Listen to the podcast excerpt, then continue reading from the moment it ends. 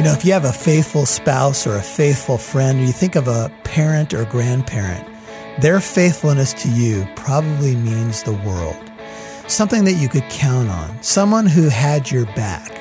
Well, the church in Philadelphia was faithful, and this was the Lord's word about them. This was his commendation. Philadelphia was faithful. Oh, I pray that, Lord, you'd find me faithful.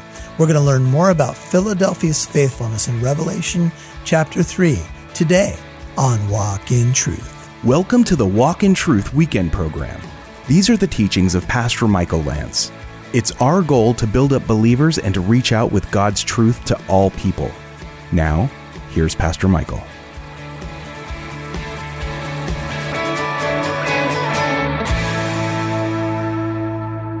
Now, Jesus in his subjugation or his uh, voluntary uh, submission to the Father in the incarnation, took on humanity. He did not subtract deity, he added humanity.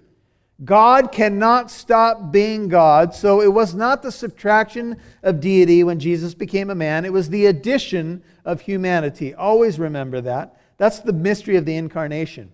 Jesus in Philippians 2 6 had equality with God, but he did not grasp onto it. He released it for a season as he came down to the earth and was made in the likeness of men. Everybody with me? You can't be called equal with God unless you're God. To whom will you liken me, says the Lord? Who will you call my equal? When Jesus opens in Revelation 3, just flip back to Revelation in verse 7, he says, I am the Holy One I am the true one. He is the Holy One of God. Just flip ahead to Revelation 4 for a second. Revelation 4, look at verse 8. Revelation 4 8 says these words And the four living creatures, each of them having six wings, are full of eyes around and within. And day and night they do not cease to say, Holy, holy, holy is the Lord God, the Almighty, who was and who is and who is to come. Flip ahead to Revelation 6, look at verse 10 the martyrs crying out to God. They cried out with a loud voice, saying, How long, O Lord? What's your Bible say there? Holy and true will thou refrain from judging and avenging our blood on those who dwell on the earth. My point is this this is a claim emphatically to Jesus being God. He is the Holy One and He is the true one.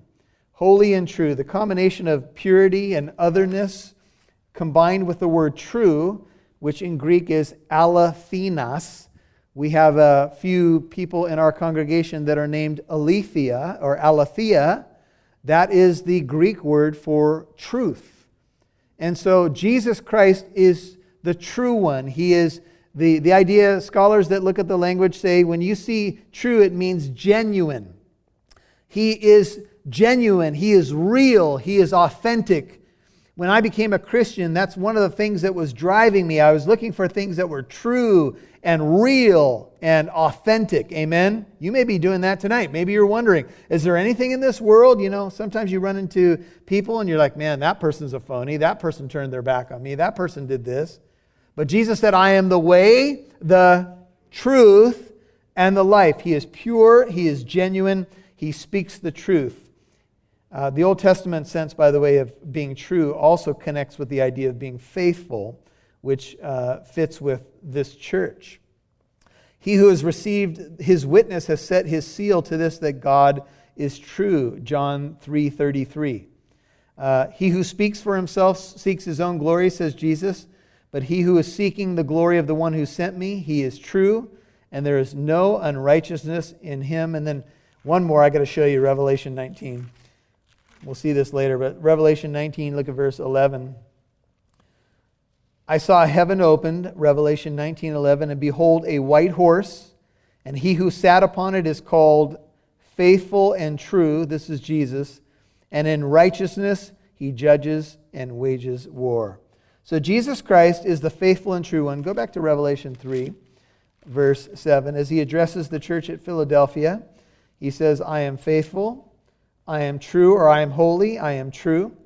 And he who has the key of David, who opens and no one will shut, and he shuts and no one opens, says this. Now, back in these uh, areas when I was telling you that a lot of the ancient churches were dealing with synagogues in the area, and a lot of them were dealing with being excommunicated from the synagogue. In fact, some of the Jews were finding shelter underneath the roof of the synagogue from the imperial cult, the uh, emperor worship that was going on. And I've explained to you that if you could find some sort of shelter underneath the synagogue, you would not have to honor the emperor.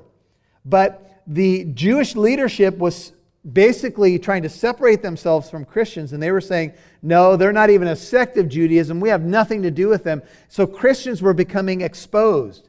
And in essence, what the synagogue was doing was locking out the Christians. They were excommunicating Christians. And of course, a lot of Christians didn't care anyway because they didn't necessarily want to be part of the synagogue. But you guys might remember that in the ministry of Jesus Christ, there were a lot of occasions when uh, what was at stake was being kicked out of the synagogue. Remember the story of the blind man? His parents, John 9:22, are fearful. It was fear of the Jews lest they be kicked out of the synagogue. There were religious leaders later on in the Gospel of John who were not confessing Jesus publicly because they didn't want to be kicked out of the synagogue. When you were kicked out of the synagogue, by the way, your name could be erased from the rolls of the, the synagogue but you could also lose your social standing and even your ability to work.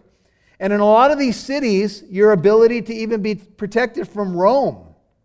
There was a lot at stake. Can you imagine what was going on here in, in terms of the, the hatred that was coming at the Christians? You know, so much persecution in the early centuries of the church was coming from people who said they were religious. Saul of Tarsus, if you had coffee with Saul, was a religious man. But what did he do? He was persecuting the church. And I'll tell you what, you look at the history of the world, and a lot of persecution that's happened uh, in the church or to the church has come from people who claim to be religious. And still today, not much has changed. If you want to write down those verses about being locked out of the synagogue, John 9 22, John 12 42, and John 16 2 where Jesus says the future is going to come when they will kick you out of the synagogue on account of my name. Being locked out of a place is a bummer. How many of you have ever been locked out of some place? Uh, if you locked your, well, almost all of you.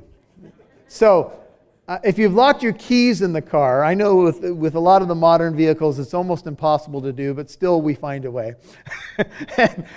so, if you lock your keys in the car, it's a bummer because you have to confess it to somebody, right?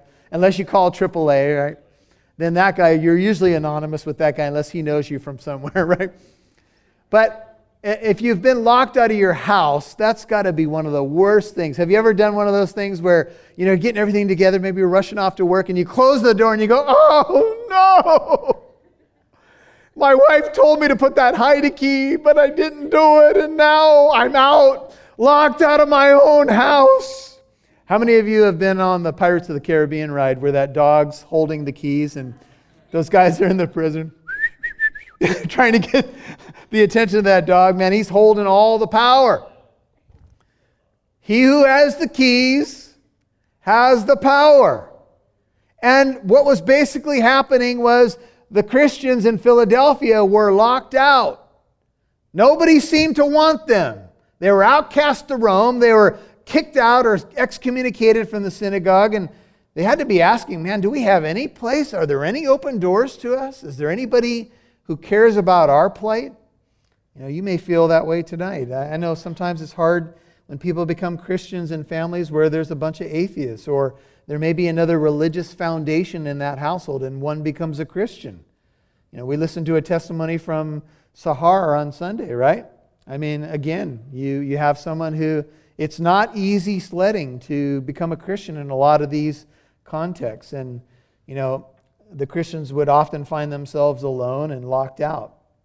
But Jesus says, I'm the one, verse 7, who has the key of David, who opens and no one will shut, and who shuts and no one opens. Now, I think the immediate setting here uh, has to do with access to God.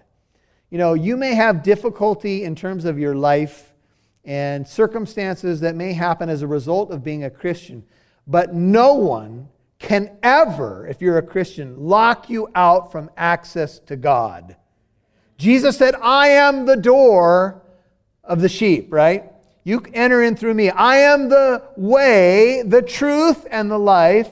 No one can lock you out of the presence of God. I don't care where you are a prison cell, uh, waiting at a door, whatever it is. Jesus is the reality. It's not about a building, it's not about a place. Christianity is about a person. Nothing will ever separate you from his love. Not angels, not principalities, not powers, not height, not depth, not any other created thing will ever be able to separate you from the love of God which is in Christ Jesus. Amen? So there are people in our world today who don't, they're not able to go to a church. Why? Because the church is underground. There are people who have to walk miles in some areas just to find a church that's actually meeting somewhere in their region. But nothing could ever separate you or lock you out from God's presence. Nothing. Now, scholars are quick to point out that, and you might want to write this down, that the key of David, Isaiah 22, write down verses uh, about 15 through 25, refers to Eliakim, the treasurer or steward to King Hezekiah, of whom almost identical words are used. He controlled entrance into Hezekiah's palace and presence because he was entrusted with the key of David. Eliakim had the key to all the treasures of the king. The background is the oracle against Shebna. Uh, Hezekiah is uh, uh, the previous guy who held the, the king, uh, the key. And he had to be removed, and he was replaced by Eliakim. And Eliakim held the key to the access to the king and to the treasures. And that's the parallel from Isaiah 22 to Revelation 3. To have the key is to have access the keys of the kingdom were given to the apostles, right? As they preached the gospel, they were given the keys. Peter went in the book of Acts and he opened the door to the Jews, Acts chapter 3. You've been listening to the Walk in Truth Weekend program. You can now listen to Walk in Truth with Michael Lance wherever you go and whenever you want. That's because Walk in Truth can now be heard on your favorite podcast app. Apps like iPodcast, Spotify, Stitcher, iHeartRadio, Google Play, and much more. Simply open up your favorite podcast app and search Walk in Truth. Make sure you subscribe so you'll know when a new show is available. Thanks for listening and partnering with Walk in Truth. Visit the Walk in Truth store today and get the DVD series in Revelation by Michael Lance. The book of Revelation reveals the person and work of Jesus Christ. This book will give you a unique glimpse into heaven and the worship that happens there. It also reveals the future. We see the seven sealed scroll, the four horsemen of the apocalypse, the mark of the beast, and learn about the new heaven and the new earth. Join Michael Lance in these DVD series of the dramatic, often sobering book. Visit the Walk in Truth store today to order your copy of the DVDs, all available to help you dive deeper into the book of Revelation. Visit walkintruth.com today. That's walkintruth.com.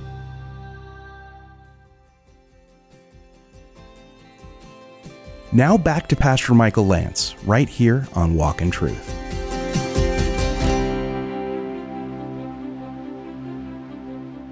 There are people who have to walk miles in some areas just to find a church that's actually meeting somewhere in their region. But nothing could ever separate you or lock you out from God's presence. Nothing. Now, scholars are quick to point out that, and you might want to write this down, that the key of David, Isaiah 22, write down verses uh, about 15 through 25, refers to Eliakim, the treasurer or steward to King Hezekiah, of whom almost identical words are used. He controlled entrance into Hezekiah's palace and presence because he was entrusted with the key of David. Eliakim had the key to all the treasures of the king. The background is the oracle against Shebna. Uh, Hezekiah is uh, uh, the previous guy who held the, the king, uh, the key. And he had to be removed, and he was replaced by Eliakim. And Eliakim held the key to the access to the king and to the treasures. And that's the parallel from Isaiah 22 to Revelation 3. To have the key is to have access. The keys of the kingdom were given to the apostles, right? As they preached the gospel, they were given the keys. Peter went in the book of Acts and he opened the door to the Jews, Acts chapter 3. Then he opened the door to the Samaritans, Acts chapter 8. Then he opened the door to the Gentiles, Acts chapter 10. Quite interesting to think about. Jesus said, "And you will be my witnesses, Acts 1 8, and I will give and I you will be my witnesses in Jerusalem, Acts 3 where Peter pre- preached, in Judea, Samaria, that's Acts 8 where they came after the preaching, I think it was Philip and Acts 10, uh, to the uttermost parts of the earth as he goes into the Gentile household of Cornelius. Jesus says, I give you the keys. I'm going to heaven. You're going to stay on earth. And when you stay, you're going to preach the message, and people are going to come to me. And in essence, they had the key of David, the key to the presence of God, to the way of God. And by the way, the church now carries the keys. In every generation, the church has been asked to, be, to protect the key and to pass it on to the succeeding generation. Those of you who are young tonight, at some point, we're going to get old and tired. We're pretty much there. That's a joke. sort of. Anyway. And you're going to take the keys. And it will be called upon you to be found faithful. You hearing me, young people? I see you.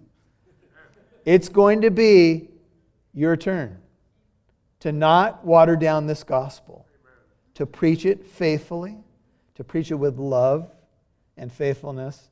I heard a story of a pastor, I think he was in the same pulpit for 50 years. Think of Charles Stanley, Chuck Swindoll, you know, guys that we take for granted. They've been preaching John MacArthur. They've been in the same pulpit for 50 years, some of them.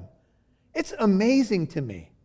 But that's what it means to be found faithful to fight one more round, to go one more inning, to keep swinging by the power of the Holy Spirit. Of course, Jesus says in Revelation 1:17, he says, "I have the keys of death and of Hades." Jesus has the keys.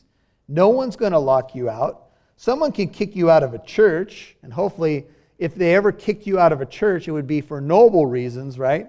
There were people getting kicked out of the synagogue. There were people you know, all kinds of stuff was happening. But uh, Jesus says, I am the root and the offspring of David. I'm the bright and morning star. Revelation 22 16. So look at Revelation 3 8. He says, I know your deeds. And uh, he says, Behold, I have put before you an open door which no one can shut because you have a little power.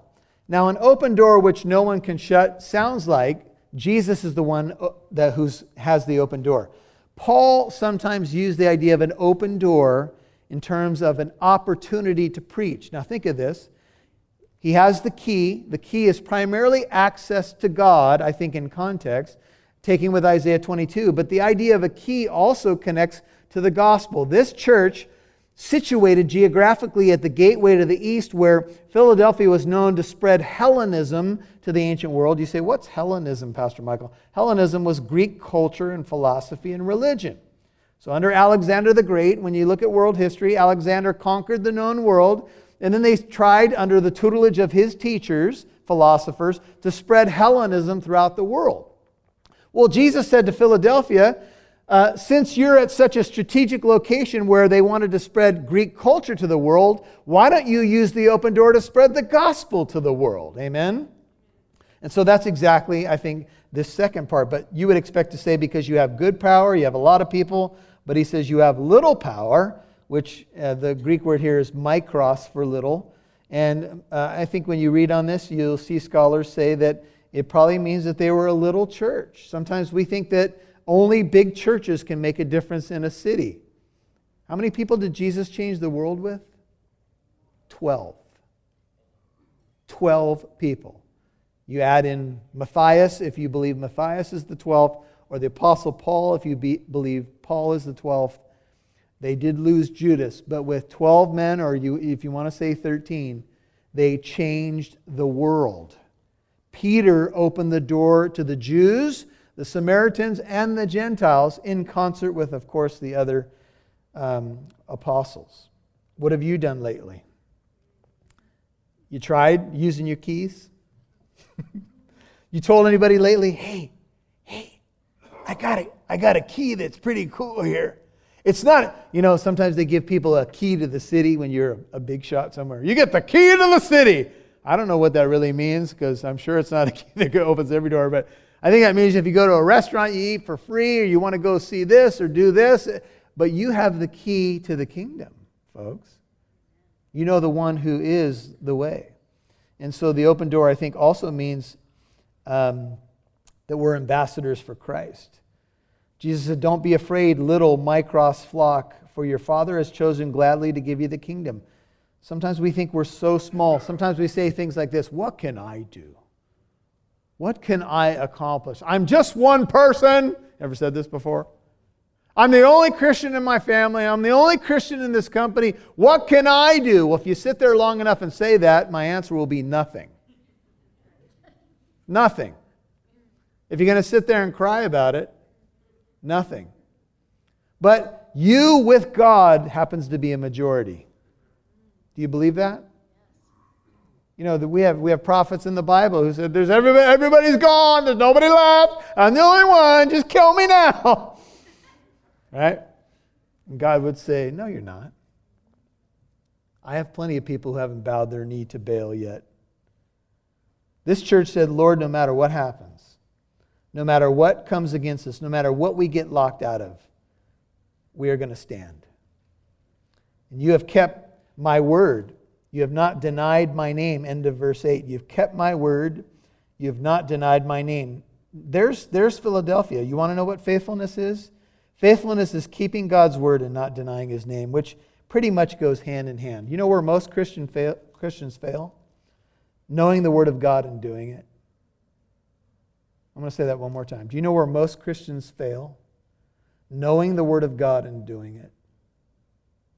It's not that complicated, you guys. It's just knowing God's word, which I think so many of you are growing very rapidly in knowledge of God's word. But then the second part of that's probably harder. Because head knowledge is one thing, execution is quite another. I wrote that book, um, many of you have read it. It's uh, Suit Up, Putting on the Full Armor of God. And that's one of the things I tried to say in there is is, you know, we can have all kinds of head knowledge, but unless we put on the armor of God, you know, sometimes you say the armor of God and people roll their eyes. I know, I know, I learned those pieces in Sunday school. Yeah, I know, but you got three darts sticking out of the front of you right now, so I'm not sure how you've been putting those on. You may be hanging your hat on them, but that's about, about it. Jesus said, If anyone keeps my word, he shall never see death. John 8 51. Jesus answered and said to him, If anyone loves me, he will keep my word. John 14 23. Jesus said in John 14 24, He who does not love me does not keep my words. In John 15 uh, 20, he said, They will also per- persecute you. If they kept my word, they will keep yours also. But all these things they will do to you for my name's sake, because they do not know the one who sent me. Look, everything comes down to this. Jesus said, Why do you call me Lord, Lord, and not do what I say? Luke 6 46. Why do you call me Master and then have no intention of obeying me? Sometimes I wonder why people walk into Christian churches every Sunday if their intention is to leave and go sin. Now, Christians are people who sin. We all would admit that. Hopefully, we're sinning less, but there's no sinless Christian. But when Christians sin, they feel conviction and then they want to repent and get right. Amen? But some people sit in churches week after week, and when they leave, they know they're going back to their sin and they have no intention of changing.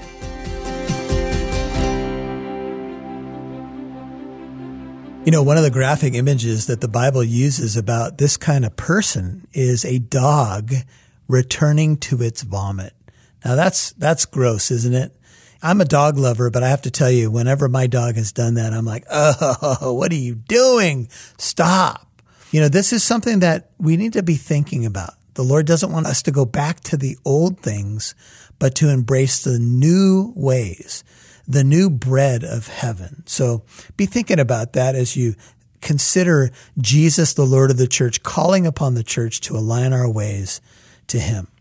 Hey, I'm Pastor Michael Lance, and this is Walk in Truth. And there are a lot of resources available to you online to help you in your study of the Bible, and especially the book of Revelation. There's a lot of information in this book. It can be a bit overwhelming at times. But one of the things that you can do with Revelation is keep going back and looking at it and meditating on the Word. There's a blessing associated with that. Check out the Walk in Truth store to get some of the DVD teachings and CD teachings on Revelation. There's some other really cool stuff there on the website as well. You can check it all out when you go to walkintruth.com and click on the store tab. Hey, we'll come back tomorrow to hear the conclusion of the teaching about Philadelphia's faithfulness, and I pray that God will help us to be found faithful. Until then, tell a friend what you're hearing, keep us in prayer, consider partnering with us, and we'll catch you tomorrow. God bless you. Remember, you can listen to today's program and previous ones whenever you want on our website, walkintruth.com. That's walkintruth.com. Thanks for listening to Walk in Truth, encouraging you to reach out with God's truth to all people.